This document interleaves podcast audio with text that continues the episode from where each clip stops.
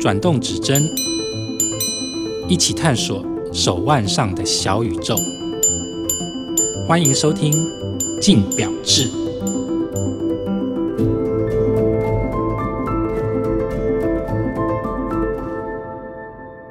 各位听众，大家好，欢迎收听由静好听与静周刊共同制作播出的节目《静表志》，我是静周刊精品组记者 Chris。这次邀请到的来宾呢是城邦国际名表主编赵庆，赵庆先跟大家打个招呼吧。大家好，我是赵信。好，那我们今天要聊的是什么呢？因为最近呢、应该说二零二零年快结束了嘛。如果要说二零二零年表坛最有话题的一款作品的话，我会选的是 Omega 的史努比腕表。哇因为它从十月初发表，虽然它是下半年才发表的，但它从十月初发表到现在为止，讨论热度还是相当的高，所以这次就让赵鑫来跟我们聊一下 Omega 史努比到底在红什么。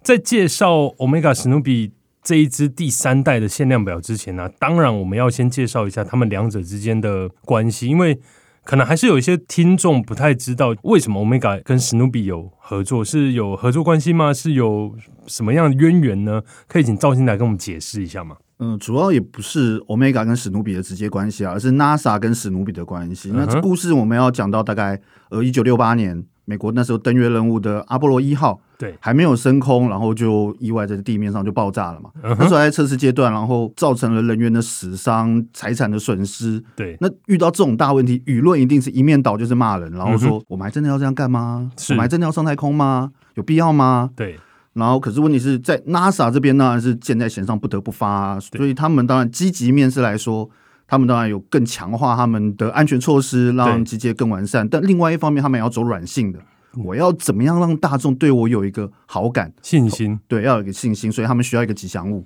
要有可爱的吉祥物。吉祥物是一个什么概念？就是一个是一个拿你出狗都有吉祥物，NASA 有吉祥物不为过吧？对，所以他们需要一个能够象征安全、能够正面、积极、乐观的形象。是所以他们看到了史努比。对，所以一九六八年那时候，他们就找了史努比当他们的算护国神兽，是不是？对，大概从一九六八年谈定，对早讨谈定，一九六九年正式合作。对，然后接着，嗯我们看到 NASA 里面，我们看到很多照片都是太空人出发的时候会摸摸一个史努比玩偶的头啊，对，或者当时我记得有一个登月舱就命名为史努比，哦，对登月舱叫查理布朗啊，嗯，查理布朗，嗯嗯嗯嗯，所以他那时候还有设立了一个所谓奖章，叫做银史努比对奖章。对，那就是针对就是太空任务有贡献、对安全有贡献的人员所制定的奖章。那 Omega 真正跟史努比扯上关系，在一九七零年的阿波罗十三号任务，对，这边要讲太麻烦了，就是就跟电影《阿波罗十三》一样，里面汤姆汉克说：“哦哦，NASA，我们我们该招了。对，”对，Houston，we have problem 这样。，对，所以在那个时候，因为他们必须要关闭大量的维生设施以及电力系统，对，可是他们必须要在绕过月球阴暗面之后，他们要在特定距离要点火十四秒钟，让他们能够回到地球上。对，阿波罗可十是三号任务对，阿波罗十号那一段嘛，可是他们没有任何的计时器，对，因为他们已经关掉了，他们手上只剩下超霸。手上的 Omega，手上的腕 Omega 超霸腕表，对所以他们就靠着那个精准的计时而十四秒，让他们顺利的计算好角度回到地球。那这时候大家想，不就一只表吗？有差吗？可是你要想说是火箭离开地球的时候，那个逃逸速度有巨大的激励，表对，那个对于表本身就有冲击。对然后接着他们关掉大量维生设施的时候，你要面临到的极端温度，那对表也是个影响。对，而在这种东西，就整个环境整个超糟的时候，表还能好好的运作这件事情，基本上就算是一个很大的贡献了啦。所以在当时他们顺利回来了，大概在一九七零年的十月五号吧对， ，NASA 他就发了一个银史努比奖章给对 Omega 的超霸，对这算是很特别，因为他不是人，对，这边补充一下，因为银史努比奖章这件事情呢，其实是由当时的太空人他们直接去票选，说他们的算是民间供应商，嗯，对这次任务贡献最多的。那那一年，刚刚赵先有提到阿波罗十号任务，他们后来太空人就一致表决，就是给 Omega，因为刚刚有提到 Omega 在这场任务里面扮演相当重要的角色对。他们没有经过地球就往另外一个地方过去，对，所以在一九七零年，Omega 获颁了银史努比奖章以后，就算是开启他跟史努比的一个渊源呐、对，对虽然说真正背后他不是跟史努比的漫画去合作，但是算是三方扯上关系啊。 对，好，所以在这一段以后呢，其实有蛮长一段时间，其实 Omega 当然它英属表上那个辉煌的历史成绩还是在，不过很长一段时间它其实没有在上面多加琢磨，嗯它主要还是聚焦在所谓登月啊、登月表上面。是直到了二零零三年，Omega 才发表了它第一代所谓史努比表，就是银史努比奖章的主题的限量腕表。那在二零零三年的时候发表的时候，我记得限量只数大概在五千五千四百四十一只，它用的是他们当时任务总共的时间是好像是一百九十几个小时，然后五十四分四十一秒嗯总共任务的时间，所以他们取了五四四一。嗯嗯嗯嗯，所以二零零三年的时候发表了第一代，但那个时候的环境，那个时候的物价，那个时候其实表没有那么的贵，大概定价在八万、十嗯差万不多吧，以内吧，就对就那个时候的 Omega 的价钱啊了，对对对对对。然后第二代呢，中间又隔了十几年，就直到二零一五年。对二零一五年的时候才发表了第二代。对。不过第二代出现的时候就不可同日而语了，因为第二代出现了一个非常夸张的情形，就是第二代出现的时候，二零一五年推出的时候，它限量是一千九百七十只，但是那一千九百七十只，大家可能想说，哎，应该也还 OK 吧，因为表也本身也不是特别贵，它也不是说什么用贵金属啊几百万，它定价大概就是二三十万左右。不过那时候抢到翻掉了，嗯，一表难求啊！一推出了以后，很多人都在问，甚至二零一五年的时候的第二代，我有大概去看了一下那时候的算是报道也好，或者是说那时候的一些小道消息，是说那时候其实 VIP 已经拿不到表，所以他们可能真的是排着队在买那只第二代腕表。嗯，对，所以第二代的时候就直接冲到一个抢不到表的状况。对，它的吵架不是也是两三倍？我记得好像不止哦。好，那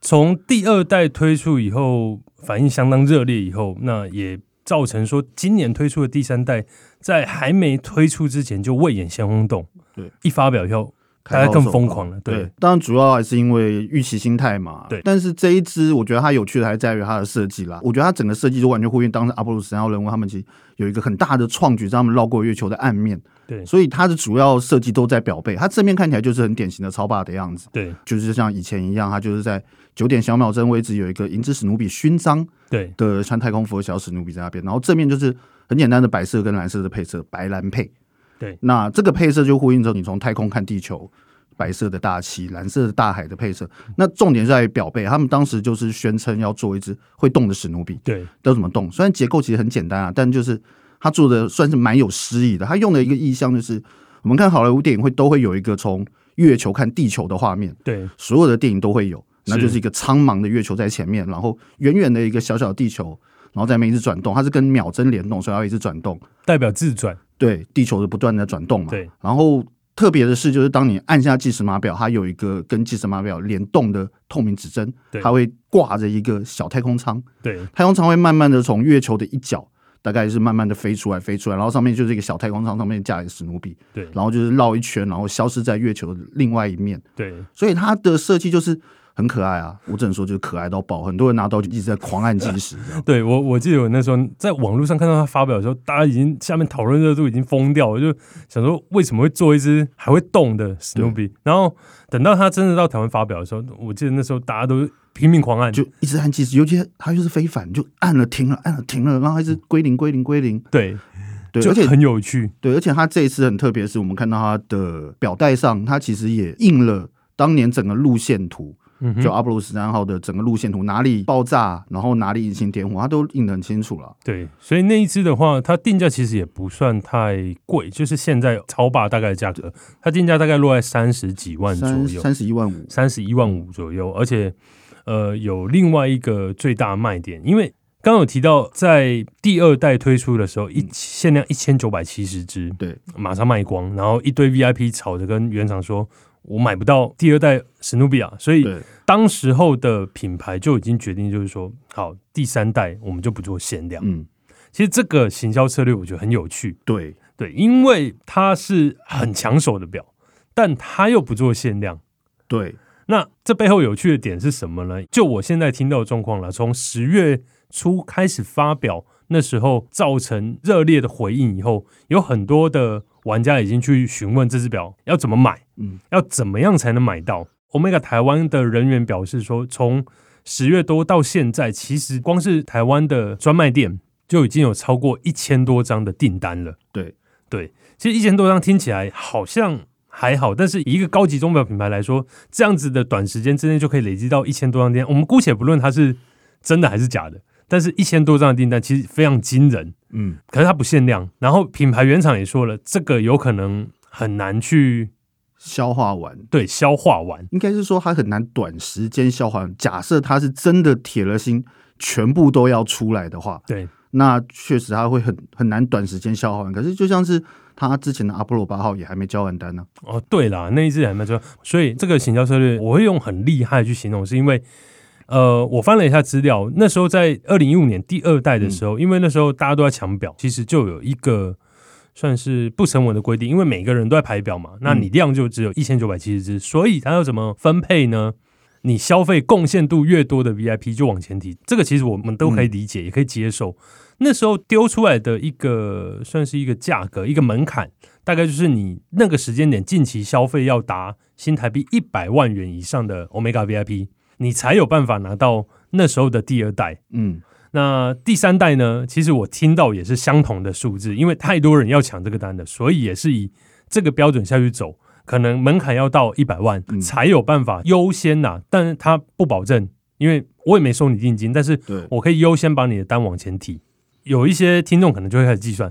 每一只其实背后都代表一百万100的万消费额。对，那这个时候最难拿捏就是要怎么样去保持这些 VIP 的新鲜度，嗯，跟它的数量，还有它的话题性。但我觉得这就回到你刚才说的，假设我们相信它真的有那么多，对因为没有人看到单据，没有任何一个人跳出来说：“诶，我排到了，我是个 VIP，我拿到第几号。对”可是就算他拿出来，我们也不知道品牌它是不是真的从一号开始排。对，而且这边还只是专卖店。对，可是没有经销商的。对，可是就是它好，专卖店就顾 VIP，我们是没有问题的。，对那你你刚才说是短在某一个时间点这件事情。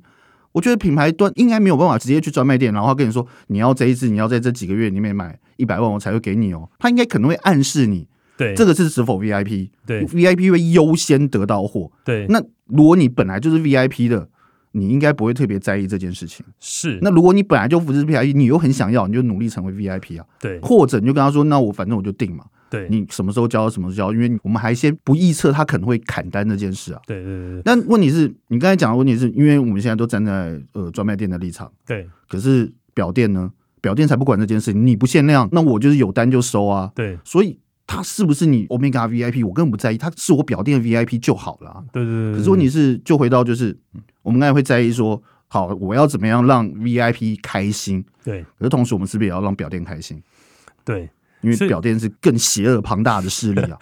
但我觉得这个在这一款上面，呃，行销策略之所以厉害，是因为他们拿了一手好牌。因为对第一，它不限量，所以我可以在任何时间点增加或减少，甚至就砍单。就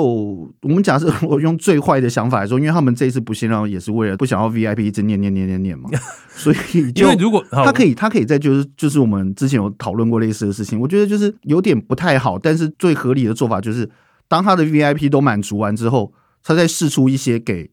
给一般一的，般不是 VIP 的我不是一般 VIP，然后我想要买这一只，我也照原价，或者说我没有 VIP 的身份，就是我也拿到了。就可能三五年后会让他拿到这样子，对或者你现在开始定一只，然后开始存，等你钱存到了对，你也差不多拿到那一只表。对我觉得这是最合理的方法啦，因为可能就是他算一算，如果到什么时候开始接单量开始变少，他啊就直接就就到这边为止，就喊卡，对，这也是很合理的。所以第三代的史努比算是近期，应该是我有印象里面 Omega 算最最话题热最热的一款了。上一次应该是什么超人力霸王那时候啦。超能力霸王的热度，它其实也是 for 它的深度的会员啊，就是而且其实那个时间点还是再重新解释一下，为什么限不限量这件事情，我觉得很厉害呢？因为假定它有限量，那就是这限量完了以后，VIP 也没得炒了，因为对我也没办法再升给你，我就表定有限量了。可是假设它没有限量，我可以在任何的时间点抓到一个最漂亮的数值，我可以吸引 VIP 的热度以外，如果我一觉得它热度不好，我就把它停产，我就停产。而且这次有跟几个同业或几个前辈在聊天啊，大家都会觉得说，这次 Omega 算拿了一手好牌，嗯因为话语权都在他身上。他要怎么去操作这一款，其实变得要格外的小心。对因为他要拿捏那个数量跟它的话题度，还有它的热度，嗯，还有一个年限在那边。因为如果有想要第三代的玩家的话，可以大概关注一下，因为上一次的发表是二零一五年，那时候也是周年纪念，算是阿波罗任务的四十五周年。嗯，今年的话是五十周年，大家其实预期的是它五年之后会不会推出第四代。当然这，这只是一个猜测，因为因为其实这现没有在大家任都何只根是，据。因为我们是只有从第二代，要不然第一代是二零零三年，你要怎么去算这个时间？ 对，啦，对对对，当然就是跟几个前辈聊的是说，他们是说我们在猜测，如果一个最漂亮的状况就是以五年为一个单位，好，然后第四代、第五代维持热度跟 VIP 有兴趣，还有再加上这个话题度都 OK 的状况之下，它可以去增加或减少，顶多就是收掉，然后在五年后的下一代出来，这也是有可能的啦。不过后面这个都算是我们自己臆测的，因为品牌要怎么干，谁都说不准啊、因为他现在就是我就是没有限量，他就是等于是发一张乐透给大家、啊对就人人有希望。对。可是你真的会刮到那个头奖嘛？这就是他不讲，没有人会知道啊。，对，所以回到最后啦，其实我还是用一个比较乐天的角度，如果大家还是想要那一只 Omega 史努比第三代那一只会动的史努比，那只超炫的史努比，嗯其实还是可以去排队啊，因为你不用付任何的定金对，你就会去排队。至于你什么时间点拿到的话，呃或者是他会通知你什么砍单或者任何对什对么。对，就看你自己够不够幸运吧。因为我相信它的量应该是不会少，因为你它的零件所有都要开模，不可能只做一个两个啊，一个两个的话那成本太高了，对，它一定会是一大批。在那一大批用完之前，你你都还是有机会，都还是有机会啊！对，所以有兴趣的朋友可以去排排看啦。对我只能这么说。排到跟我讲一下，谢谢，好，那就谢谢赵信今天来跟我们聊 Omega 史努比腕表。谢谢大家，好，那也谢谢大家今天的收听，也请持续锁定由静好听与静周刊共同制作播出的《静表志》，我们下次见，拜拜。拜拜。想听爱听就在静好听。